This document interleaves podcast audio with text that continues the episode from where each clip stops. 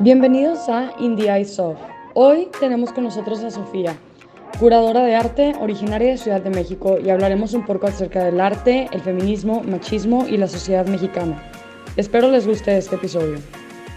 Bueno, Sofía, bienvenida a Indie Eye Soft. ¿Nos puedes contar un poquito de quién eres, cuántos años tienes, qué estudias y todo tu trasfondo?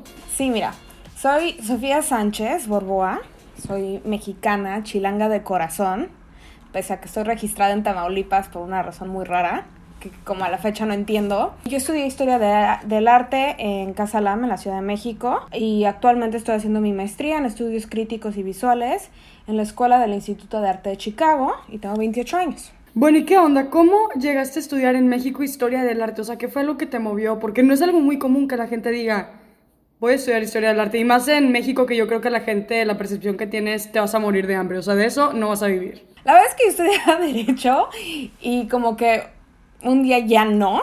O sea, como que dije, no puedo seguir con ese estilo de vida.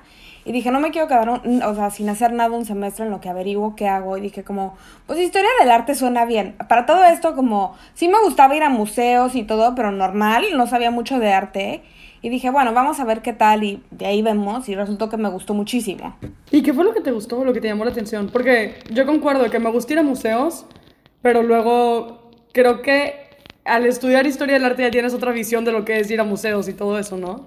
La verdad es que siento que es como un superpoder de como entender todo ahora, pero no lo veía así, como que a mí siempre, en la prepa a mí me gustaba muchísimo la historia, entonces como que por ahí entré por un lado y por otro lado como que real nada más fue porque sonó bien, o sea, sonaba como algo cool.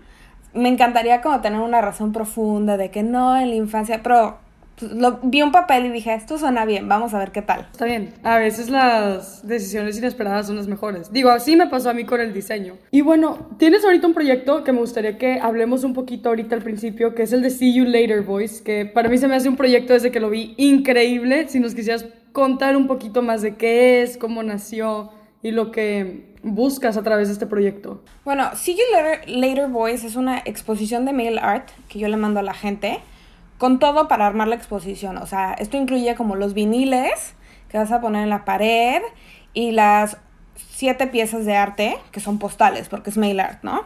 Entonces tenía toda una campaña en Instagram donde la gente se registraba, que también entiendo que como no, uno no se siente tan cómodo ponerle tu dirección a un extraño, pero es parte de, o sea, parte del mail art es que te la estás jugando como con todo, no sabes a quién se lo manda. Y cuando estaba, empecé con ese proyecto porque dije como, bueno, uno fue la pandemia, ¿no? Y estaba yo ya harta de las exposiciones en línea y las como versiones en línea de cosas. Y dije como, no, o sea, lo padre es lo físico, ¿no? Entonces dije, bueno, sería padrísimo que yo le mande una exposición a alguien. Y de ahí como que me resultó muy natural que fuera el mail art. Y luego, bueno, parte del proceso curatorial es que haces investigación, ves qué exposiciones han existido antes. Y en el proceso de como estudiar la historia del mail art me encontré con una curadora que se llama Ronnie Cohen que en 1984 hizo una exposición llamada Mail Art, Then and Now. Y entonces, este, parte de las cosas del mail art es que no la puedes curar. Se supone que todo lo que recibes lo tienes que exhibir. Pero en este caso no venía, o sea, no, no, servía de nada hacer eso. Entonces seleccionó unas piezas, incluyó piezas de distintas épocas. Y cuando hizo su panel de expositorio, tenía a puros artistas hombres que eran, porque al parecer mail art es como particularmente masculino. Realmente solo conozco dos mujeres que son Patricia Tenever, que es la Mail Art Queen, y Ana Banana. Y como que ya. Y todos los demás. ¿Por qué será eso? No sé, en general siento que el mundo del arte es bastante masculino. O sea, lo pienso y ¿a cuántas mujeres uno puede nombrar que son artistas? Con todo y que suena como algo muy femenino, porque son las niñas las que toman las clases de pintura y hay todo ese estereotipo o sea, piensa en los grandes artistas de la historia y como que los primeros que te vienen a la mente es como Miguel Ángel, Picasso, este, y no importa en qué época te vayas, te van a ocurrir más hombres que mujeres. No, sí, sin duda. O sea, de hecho, mi primero que se me ocurrió fue Miguel Ángel. Ajá. O sea, es como, realmente se vuelve como, no sé qué, o sea, entiendo que antes, este, las mujeres no tenían una carrera artística, no también visto, pero ya estamos en el siglo XXI, o sea, ya es como para que fueran muchas, o sea, a partir del siglo XX deberíamos de conocer más y no conocemos tantas. Entonces, este, bueno, cuando estaba ella exponiendo, los del panel le dijeron como, no, es que tú no entendiste bien el concepto de mail art. cállate y escucha, ya no moderes, pero tienes que aprender. Entonces ella se paró, hizo la cosa como más chingona que yo he visto en mi vida, bueno, que he leído en mi vida, que fue como, se paró y les dijo, ok, have fun boys, y se fue. Ok, ¿y de quién es el nombre? Me imagino, porque justo te iba a preguntar, ¿dónde sale el nombre See You Later Boys? Exacto, nace de aquí, pero si soy completamente honesta, se volvió See You Later Boys porque Have Fun Boys en Instagram es puro porno. Nunca lo había pensado así, pero pues sí tiene mucho sentido. Sí, pero también pensé por otro lado como lo cambié a See You Later Boys porque también siento que ya no estamos en una época donde es como, bueno, cool, diviértanse, vivan con su misoginia y ya. O sea, siento que ya estamos en un momento en el que como vamos a retomar el tema. O sea, sí ahorita como, ¿sabes qué? Hazlo tuyo, enfríate, pero vamos a regresar y vamos a retomar el como, porque está siendo misógino. Sí, claro. Y creo que es algo que a través del arte, como tú dices, se puede, o sea, es todo un tema que se puede tomar. Y de hecho, si no me equivoco, digo, me puedes corregir, todas las artistas que tienes en este proyecto son mujeres, ¿no? Exactamente. Son mujeres y las escogí específicamente.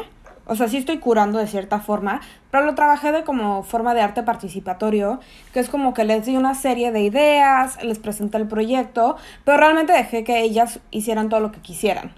O sea, cada una de las obras la está hecha por ellas, ellas se imaginaron cómo querían que fuera. No es un trabajo previo, pero sí estuvimos en un diálogo. Y las escogí porque todas ellas trabajan con ideas de la intimidad. Y sentí que como no realmente cuando recibes una carta es un, una cosa muy íntima, ¿no? Como que es de uno a uno, no está escrita para que mucha gente lo vea. Entonces quería ver como a dónde iban con esto. O sea, una duda que yo tengo, ¿cuánta gente se registró a esto y las obras van a ser literalmente una obra original cada persona o van a ser copias o cómo, cómo funciona? Se registraron 100 personas, lo cual como es súper emocionante, pero por otro lado es como, ¿cómo voy a conseguir el dinero? O sea, obviamente sí tengo financiado una parte, pero por otro, pero fue, bueno, ¿sabes qué? Está bien, estoy dispuesta a poner de mi dinero, así como un artista pondría, por, como, no sé, para los materiales. Y cada artista hizo su obra, me la hizo me la diseñó, es digital, y luego yo la voy a imprimir en postal. Entonces, en teoría, cada quien recibe como la misma cantidad de obras, digo, las mismas obras, pero, por ejemplo, hay un artista que me dio una variación de cuatro obras, entonces te puede tocar una de esas cuatro, entonces no está totalmente igual. Y luego los sobres en los que yo los mando, los voy a hacer como individuales yo, y la idea es que cada uno de esos sí sea único. ¡Qué bonito! Porque aparte, retomando todo esto del medial art y del la pandemia, que es, yo creo que mucha gente se acostumbró a pedir cosas y que le llegaran cosas nomás para tener como un tipo de conexión, que creo que es tu proyecto crea. Sí, exacto. Entonces la idea es que como vas, tú recibes tu exposición, tú te vuelves como el curador, de cierta forma, tienes tus viniles para pegar en tu pared, y aparte lo que hice es como un vinil adhesivo, que básicamente es un sticker, no te vas a llevar la pintura de tu pared ni nada, lo quería que fuera lo más como safe posible y pones tus obras como tú quieres. Yo te mando, también mandé una lista de instrucciones de lugares donde ponerlas, cómo colocarlas. Y la idea es que pases como un tiempo admirando tu exposición, pero luego cada una de las postales se las reenvías a alguien más. ¡Ay, qué bonito! Entonces como que expandes el ciclo, expones a estas artistas a aún más personas, pero además como yo sí creo, realmente creo con todo mi ser que recibir una carta es la diferencia entre un día bueno y un día malo. ¿Y de dónde nace esta idea? Digo, yo también concuerdo, pero ¿de dónde nace de tu lado? Supongo que como en general a través de los años he mandado como muchas correspondencias con amigos y ha habido días donde realmente le estás pasando mal, que la pasaste espantoso en la oficina o no sé, hay muchas circunstancias que pueden hacer que tu día sea horrible y de repente nada más ver una carta, aunque no diga nada realmente, porque luego, sobre todo si son postales, se vuelve como muy superficial el asunto, ¿no? Que también es otro tema interesante, ¿no? Pero la ves y dices como, ay, qué padre que alguien pensó en mí y además se tomó el tiempo y sobre todo si como trabajaste con Correos de México, que además se tomó el tiempo de ir a Correos de México y vivir esta burocracia para mí. Yo creo, o sea, a mí me sorprende que Correos de México siga vivo. De verdad no, no lo entiendo. O sea, tengo cosas que de verdad aún no me llegan y pedí hace dos años y probablemente ya estén perdidas y quién sabe quién se quede con eso. Y aparte ir es todo una aventura porque es ir y lanzarte y buscar junto con ellos entre todo el correo que tienen ahí las montañas tus cosas a ver si las encuentras. Sí, no, o sea, ir a Correos de México es toda una experiencia. Luego vas, este, no tienen los timbres correctos, entonces tienes que poner 80 timbres en una postal. Entonces, o sea, se vuelve como...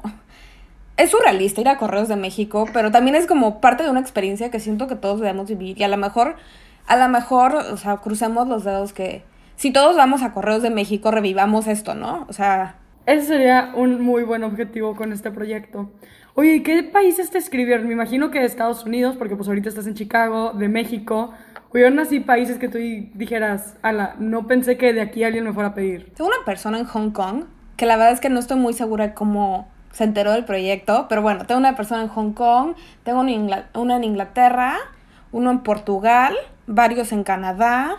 Entonces, o sea, como que sí está bastante variado, ¿no? Sí realmente son más como México y Estados Unidos, pero sobre todo como esas personas como individuales en países completamente lejanos a mí y que no supe cómo se enteraron del proyecto son los que más me emocionan. No, y también te puedes dar cuenta del poder de las redes sociales o de pues las noticias que van, cómo van viajando, ¿no?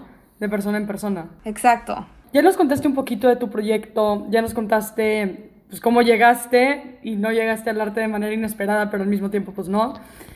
Y bueno, ¿quién es Sofía Sánchez detrás de todo esto, detrás del arte además? ¿Quién es Sofía? Bueno, o sea, soy curadora en teoría o estoy intentando ser curadora. No sé, se vuelve como muy confuso si lo soy o no soy. Supongo que ahora sí.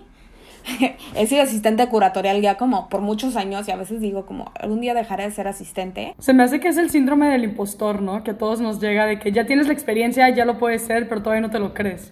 Exacto, pero también al mismo tiempo como me parece como muy triste que todos nos definamos a través de nuestro trabajo. Claro. Entonces voy a como intentar definirme de otras formas. Creo que como soy feminista, soy una persona creativa, no sé, tengo, tengo muchísimos intereses sobre historia y cómo se cuentan las historias. O sea, sobre todo en México, que tenemos una historia muy oficial, muy específica. Y como... No, y muy subjetiva.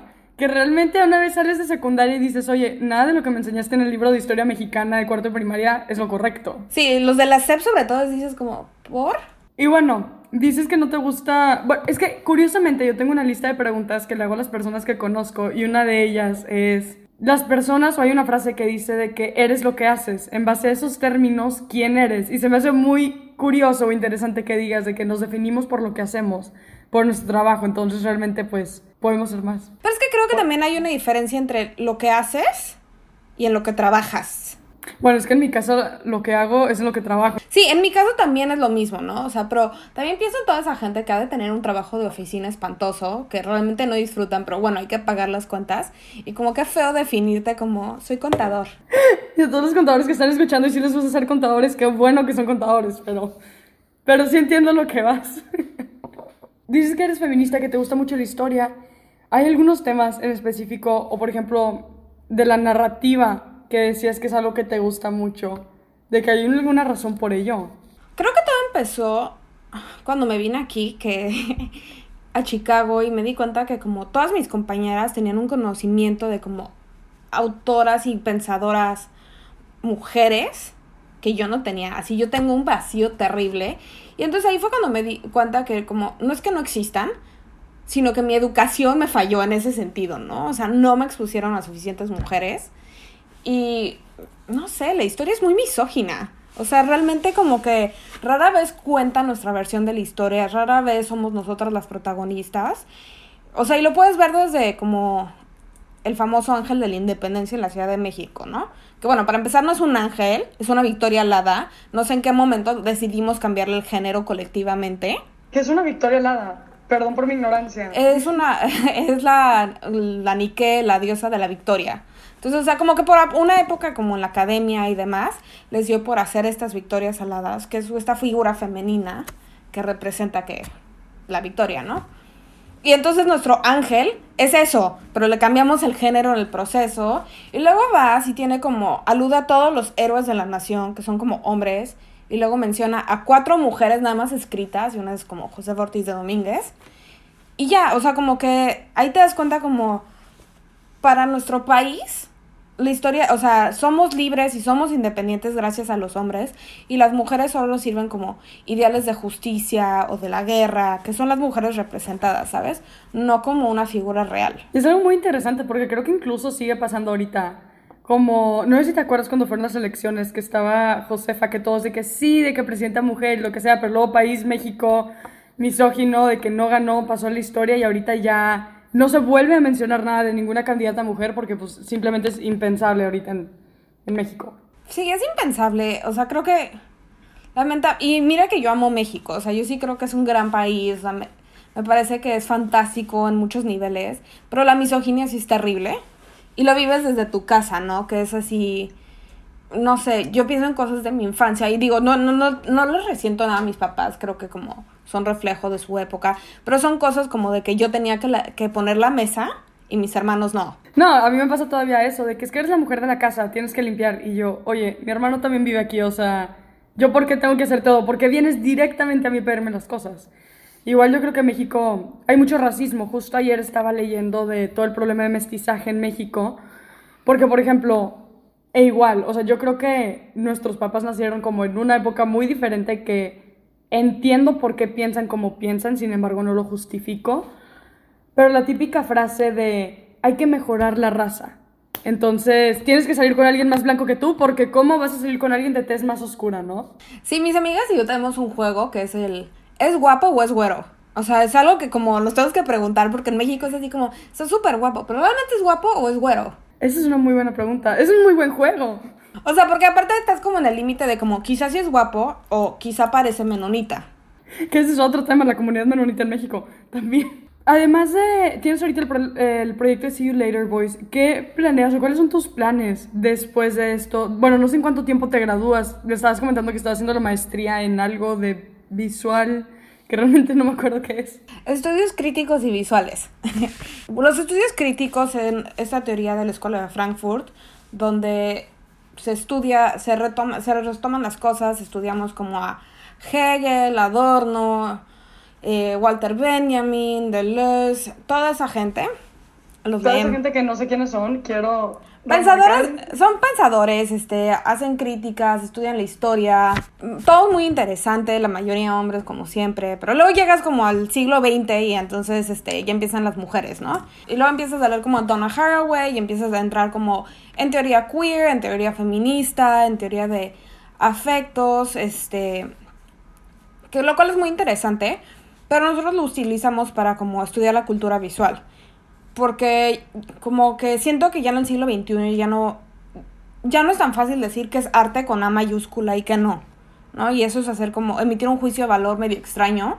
Y si estudias historia del arte, realmente lo que estás estudiando es historia. Solo tus fuentes son el arte. Entonces, ves que como, ¿qué te dice una pintura de una época? ¿Qué refleja? Porque todo al final del día proyecta algo, ¿no?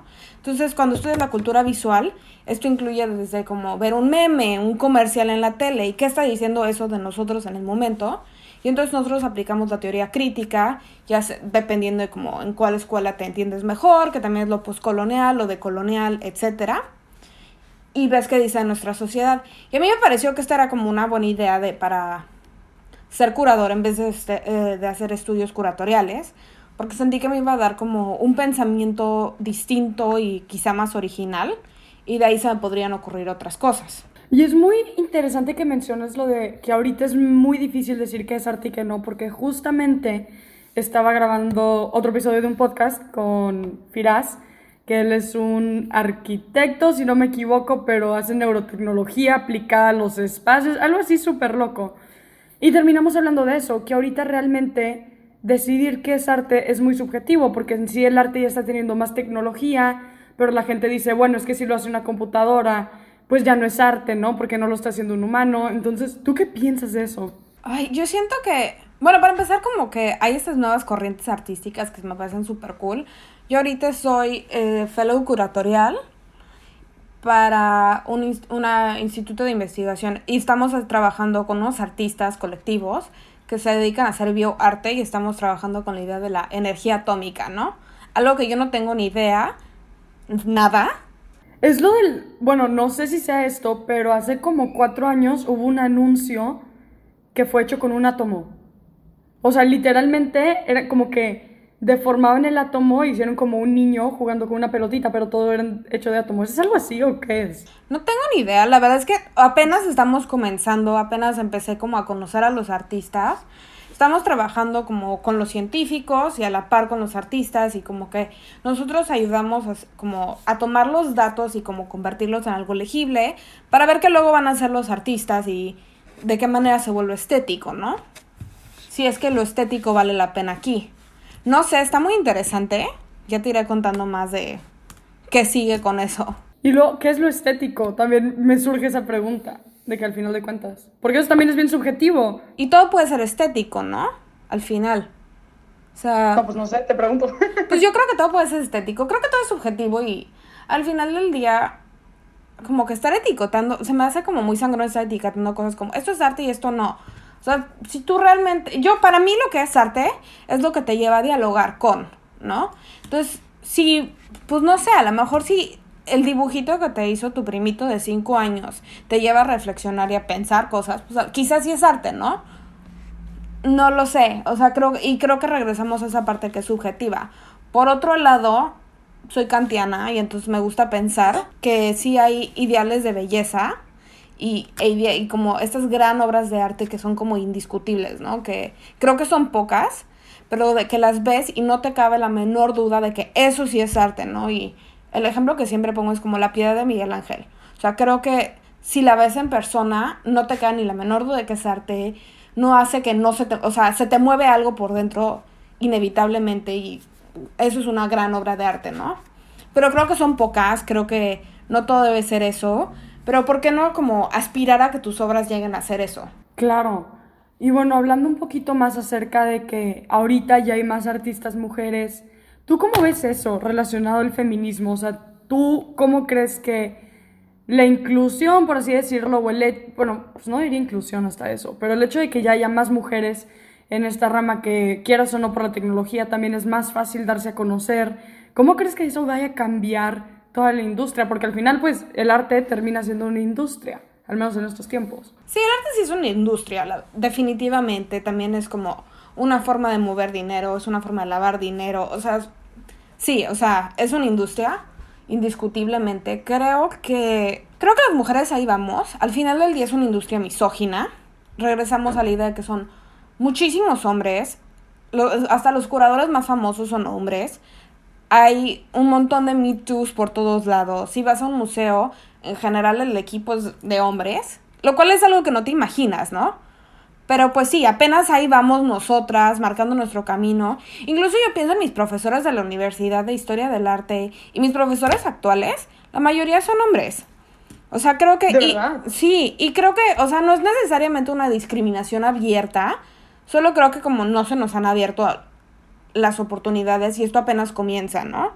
Creo que las mujeres están trayendo unos temas como súper interesantes, están repensando cosas. Por ejemplo, una de mis artistas trabaja mucho con la idea de los textiles, que al final del día puedes pensar que el bordar es un acto como de casa, de mujeres, que, que estuvieron mucho tiempo, pero ella lo retoma y lo readapta, ¿no?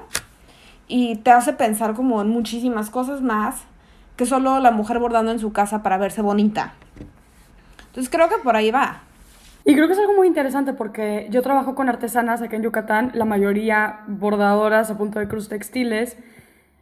Y digo, te encuentras muchas historias, ¿no? Porque pues México misógino, machista, aparte en comunidades rurales, entonces sí nos pasa de repente que dicen de que, pues es que yo lo único que sé hacer es bordar y mi mejor amiga es la máquina de costura. Incluso creo que hay una que una vez mencionó de que es mejor estar casada al trabajo a mi máquina que tener un esposo, ¿no? Y te lleva a pensar todo esto de que este tipo de bordado, que al final termina siendo un arte porque hacen cosas increíbles, pues realmente también es un reflejo de el machismo en el que se vive, porque realmente si tuvieran otras oportunidades capaz no estarían haciendo esto. Claro. Y bueno, tengo una duda que no sé si sepas mucho, o más bien algo de lo que pudiéramos platicar, es que ahorita también se tiene mucho el tema de que el arte hay que decolonizarlo, ¿no? De que el arte es muy elitista, de que si algunos artistas fueron racistas cuando hicieron una obra de arte, entonces la obra de arte como tal es racista. Y te quería preguntar, ¿tú qué opinas de esto?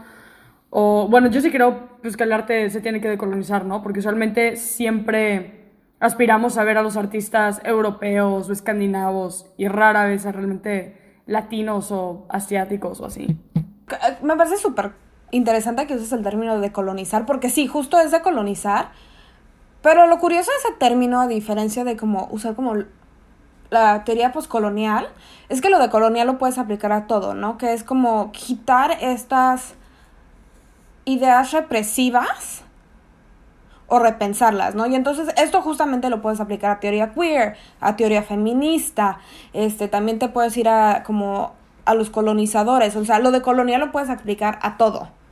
Entonces, ¿qué es algo que se está haciendo en el momento? En cuanto a los artistas, que como, no sé, como que uno de los ejemplos más grandes actuales, que ni siquiera es racismo, es misoginia, que es Picasso, ¿no? Que la gente se ha preguntado como si lo debes de sacar de un museo o no. Yo creo que si nos ponemos en ese plan, de que cada vez que una persona fue un asco de ser humano, ya no, ya no vale la pena estudiarlo, nos vamos a quedar sin nada. O sea, realmente nuestra historia está escrita, y nuestra, la historia de nuestro pensamiento en particular, por gente que era espantosa.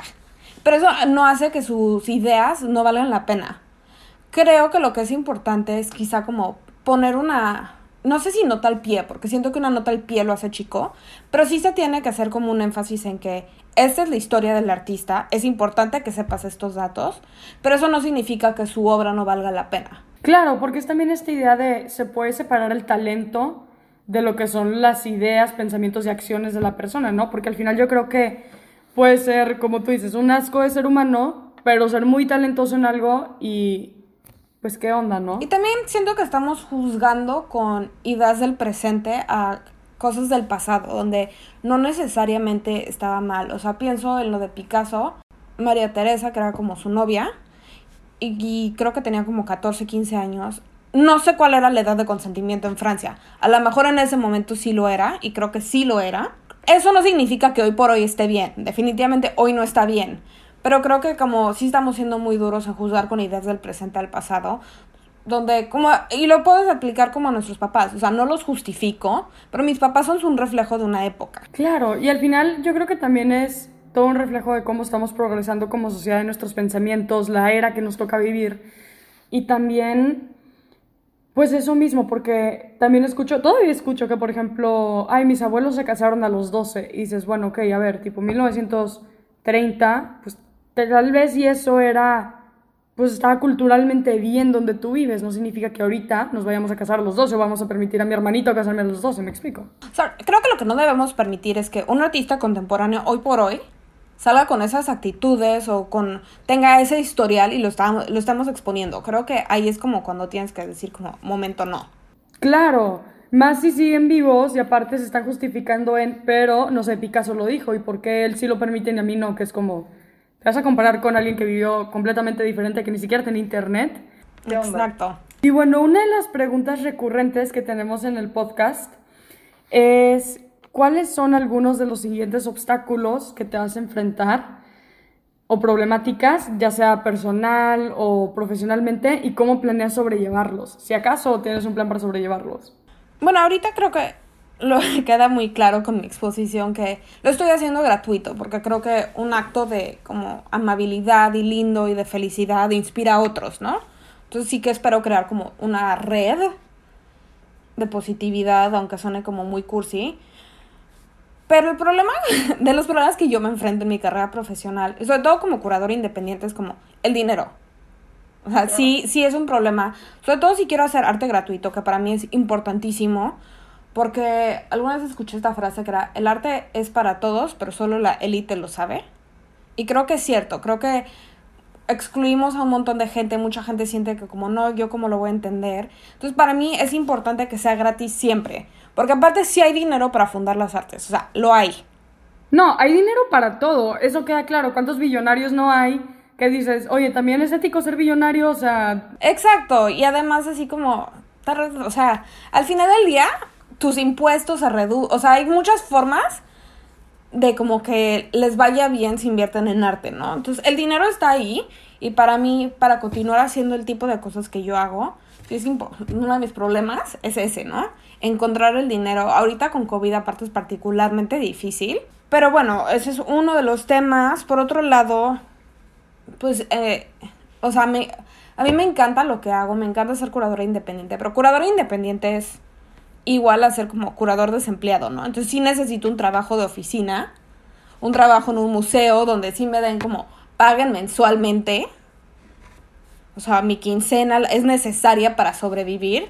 Sí, claro. Y no es tan fácil encontrar trabajos ahorita, sobre todo en museos, ¿no? Cultura. Y en México cultura es así, nada, creo que creo que la UNESCO recomienda que el porcentaje de, de lo que invierte un país en, la, en cultura debe ser de como un 3%, una cosa así. Y creo que México está abajo del punto 1%. No, además con la nueva administración, ¿verdad? Entonces, bueno, ese también es otro tema, encontrar trabajo. Si yo ya aplicaba trabajos aquí, si no, pues tendría que ir a México y ponerme creativa. Algo que tiene México que es muy padre es que como todo mundo emprende, ¿no? Sí, se tiene ahorita mucho esta cultura de tú puedes, tú emprende, pero al mismo tiempo, pues la misma cultura del cangrejo, ¿no? De que sí quiero que emprendas, pero no quiero que te vaya mejor que a mí. Entonces, pues esa es otra, ¿no? Entonces, si regreso a México, tendré que emprender en algo. Que yo creo que sí lo logras, ¿eh? Tienes ideas padrísimas. Sí, ahorita una de las que se me ocurre, no sé, lo tengo que pensar. A lo mejor no lo debería decir porque qué tal que me la roban. Oye, ¿cómo llegaste? Te puedo hacer una pregunta aparte. ¿Cómo llegaste al podcast? O sea, ¿cómo lo empecé? Me desperté un día. La verdad es que he conocido a muchísima gente de que de todo el mundo por conferencias, proyectos o así. Y hay muchísimas personas con las cuales yo quería hablar. La verdad soy muy curiosa para saber cómo piensa la gente, qué temas les interesa y nomás como conocer personas. Entonces me desperté un día y dije, voy a hacer un podcast donde pueda entrevistar a personas, de que ver sus pasiones, cómo llegaron a ello, crear diálogos, tal vez más entendimiento. Y pues a ver qué pasa, le empecé a mandar mensajes ese mismo día a personas y me empezaron a contestar que sí. Y o sea, para mí fue como, ok, no tengo un nombre, no tengo plataforma, no tengo nada, no sé cómo hacerlo y ya tenía pues grabaciones agendadas y así empezó. Y como que a la gente le empezó a gustar mucho, o sea, yo creo que ha ido descubriendo en el camino cuáles son los temas o cuál es la definición del podcast, porque al principio solo iba a estar basado en sustentabilidad, diseño y cultura, y ahorita realmente ya es más enfocado a personas en general, ¿no? Sean grandes o chiquitas, pero pues yo creo que toda historia vale la pena. Me encanta eso que dices de la curiosidad. Eh, por un lado me lleva a pensar como cuando Wikipedia me pide dinero, que dicen como curiosity goes a long way. Y creo que es muy cierto, o sea, es lo que te puede llevar a hacer la curiosidad es gigante, ¿no? O sea, y y lo pienso como incluso en mi propio campo laboral, ¿no?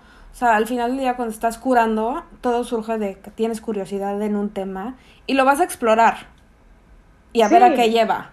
Incluso el mismo artista, de que con su misma curiosidad empieza a crear. Y yo creo que, digo, yo realmente, de verdad fue una sorpresa para todos que estudiara diseño, pero yo creo que fue la mejor decisión que pude haber tomado porque me di cuenta que la misma curiosidad que tengo por aprender historia, culturas o todo, también la tengo por crear y poder entablar conversaciones con personas de lo que sea. Entonces, estoy feliz, la verdad. Ah, yo creo que, o sea, yo siento que no le damos la suficiente importancia a estudiar diseño. O sea, incluso yo fui de esas personas que dije, no, o sea, diseño es X, ¿no? Una carrera X.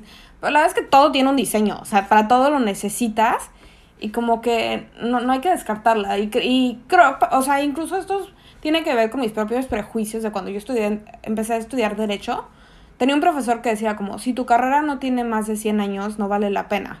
Ah, ok, creo que la bioingeniería no vale la pena. O sea, Ajá, ni la pedagogía, ¿no? O sea, como que la educación no, no sirve para nada. Y digo, o sea, obviamente el diseño y el arte sí tienen más de 100 años, ¿no? Pero como que para mí tenía, había todo este tema de que como, no, o sea, esas cosas no sirven para nada, eso solo es para verse bonito y la realidad es que las necesitas, o sea, sí creo Incluso en algún punto leía a John Finnis, que es un filósofo del derecho, y él decía que como un derecho humano debería ser el derecho a la experiencia estética. Sí, definitivamente. Y claro, la experiencia estética puede venir de que ves un atardecer, ¿no? Qué padre, pero hay muchos lugares donde si vives en un barrio espantoso, en unas condiciones terribles, ¿dónde está tu experiencia estética? Y creo que ahí es donde nosotros podemos entrar, no sé, como, como arte de sitio específico, los murales, o sea, ese tipo de cosas realmente pueden cambiar la vida de alguien. Sí, no, yo estoy suma, o sea, completamente de acuerdo, o sea, yo creo que y también creo que la curiosidad, esta percepción de, porque no toda la vida he sido, o sea, sí he sido curiosa, pero no de la misma manera que soy ahorita. Yo creo que también tratar de ser curioso en tu mismo ambiente, aunque no sea el mejor, lo que tú dices de que tu barrio, lo que sea, esta es una situación difícil, te permite también ampliar tus horizontes. O sea, te permite ver otra perspectiva de las cosas. Claro, hoy por ejemplo pienso en el artista mexicano Abraham Cruz Villegas, que habla de este concepto que me encanta, es lo más mexicano que he escuchado, que es la autoconstrucción, ¿no? Y es la idea de que la arquitectura en México nunca termina, o sea, si vas a cualquier barrio de clase baja, ves cómo tienen los alambres por fuera, cómo las casas siguen saliendo grises, porque siempre está la idea de que van a seguir con, o sea, construyendo cuando tengan más dinero, van a expandirse, van a agregar esto y aquello. Y luego vas a esas casas y parece que todo, que nada tiene sentido, pero realmente en esas casas cada cuarto está hecho por algo, o sea, está completamente pensado. Y entonces si piensas en esas cosas, dices como, wow, qué mágico es todo. Solo hay que verlo con otros lentes. Y es como a través de la curiosidad que llegas a ver más, ¿no? Pues es algo, por ejemplo, un tema acá en Mérida, no sé si lo hayas escuchado por la gentrificación, que gente compra casas en el centro, las remodela, o sea, por dentro siguen estando coloniales, por así decirlo, súper históricas, pero por dentro es entrar como un contexto súper moderno, pero al mismo tiempo con esas cosas históricas, esos detalles, ese diseño, ¿no? Se me algo muy interesante porque es como cómo a través del diseño o tomando ciertas características nos pueden transportar no solo al mundo donde vivimos ahorita, pero también a lo que fue. A mí eso, justamente ese tema me encanta porque y siempre uso las casas de Mérida como ejemplo para el aire acondicionado. Bueno, sabemos que el aire acondicionado es súper tóxico para el medio ambiente. Todo el mundo lo pone en todos lados ahorita, sobre todo si estás como en este continente.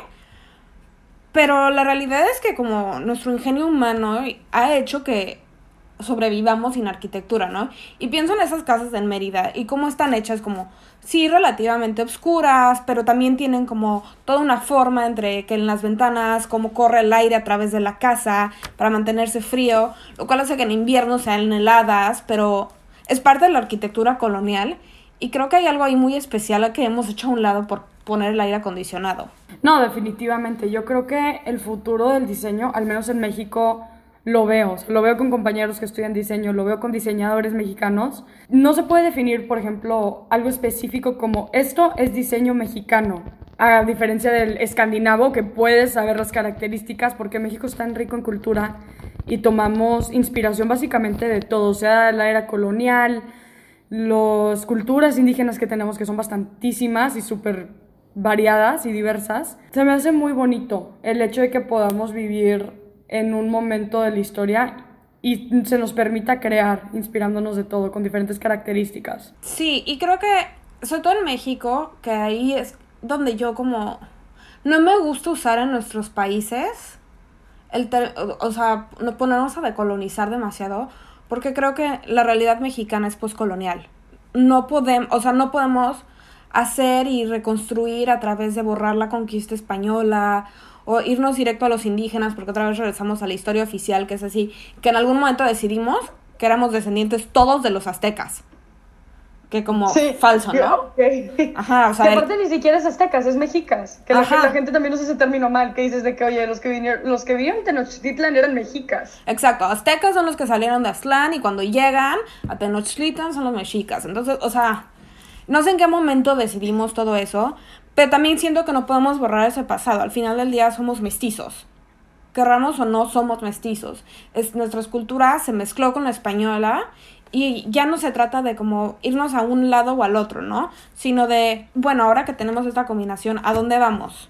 Si esta es nuestra historia, ¿a dónde vamos? Y cómo seguimos y cómo reparamos pero no se trata de como eliminar un lado o al otro. Yo creo que el término de colonizar en América Latina, o sea, porque entiendo la diferencia también de estos términos que los escuchamos en inglés y se aplican de manera muy diferente en Estados Unidos a como es en América Latina como tal, pero yo creo que acá el término de colonizar debería referirse más a lo que es todos esos prejuicios que tenemos, que usamos usualmente para discriminar a las poblaciones o comunidades indígenas de México, decolonizar en ese sentido. Exacto, y sí hay que decolonizar definitivamente, ¿no?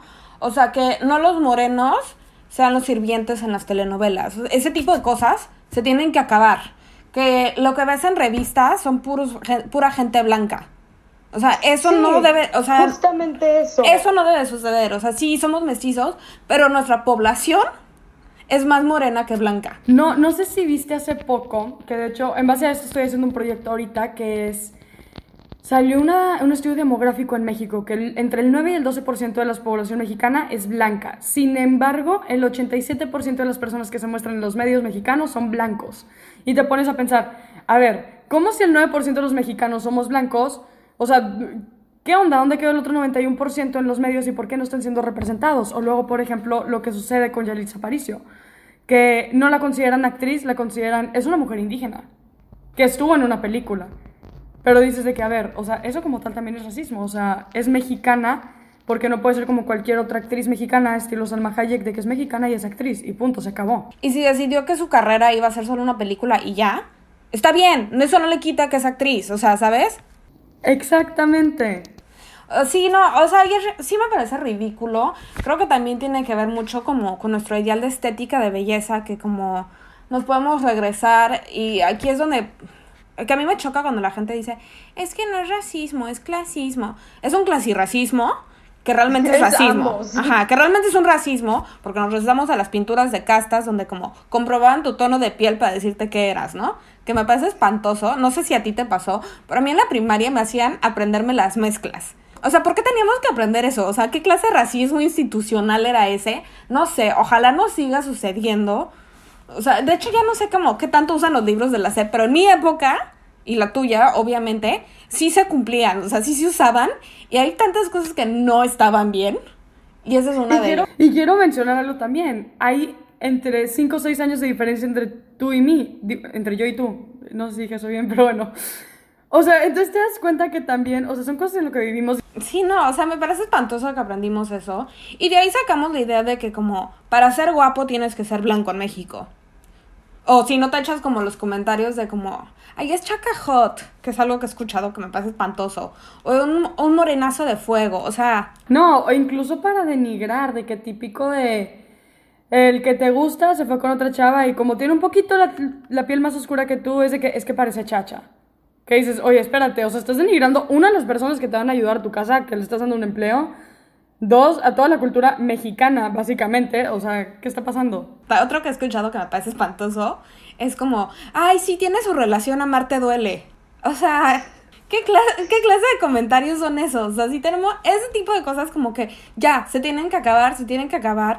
En nuestros medios, o sea, no, no solo, y también, y si quieres aquí incluimos el feminismo, ¿no? O sea, no solo porque está toda guapa, con una mini cinturita, con pompas, con busto, va a hablarte de deportes porque, o sea, ¿por qué no podemos tener mujeres normales también? O sea, ¿por qué todo lo que vemos en la televisión tienen que ser estas versiones súper idealizadas que como, qué padre que tengas un cuerpazo, qué padre que seas guapísima, yo no tengo nada en contra de eso, pero creo que también nos hace falta ver gente normal. Porque también influye mucho en todo, o sea, en la cultura, la educación.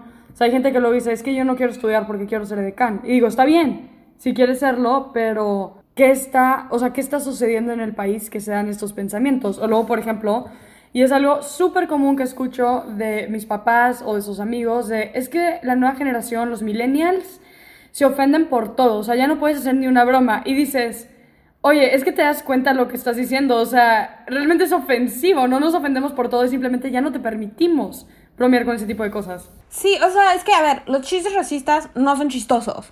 Los chistes feministas, digo, este, machistas, no son chistosos y mucho menos en una cultura donde ese tipo, porque son hay este libro que se llama No son micromachismos cotidianos. Ya lo, ya lo había visto, curiosamente, sí. Sí, es de Claudia de la Garza y las ilustraciones son de Erendira Derbez.